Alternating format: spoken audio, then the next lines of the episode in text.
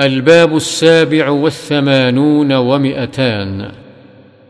باب تغليظ تحريم الربا.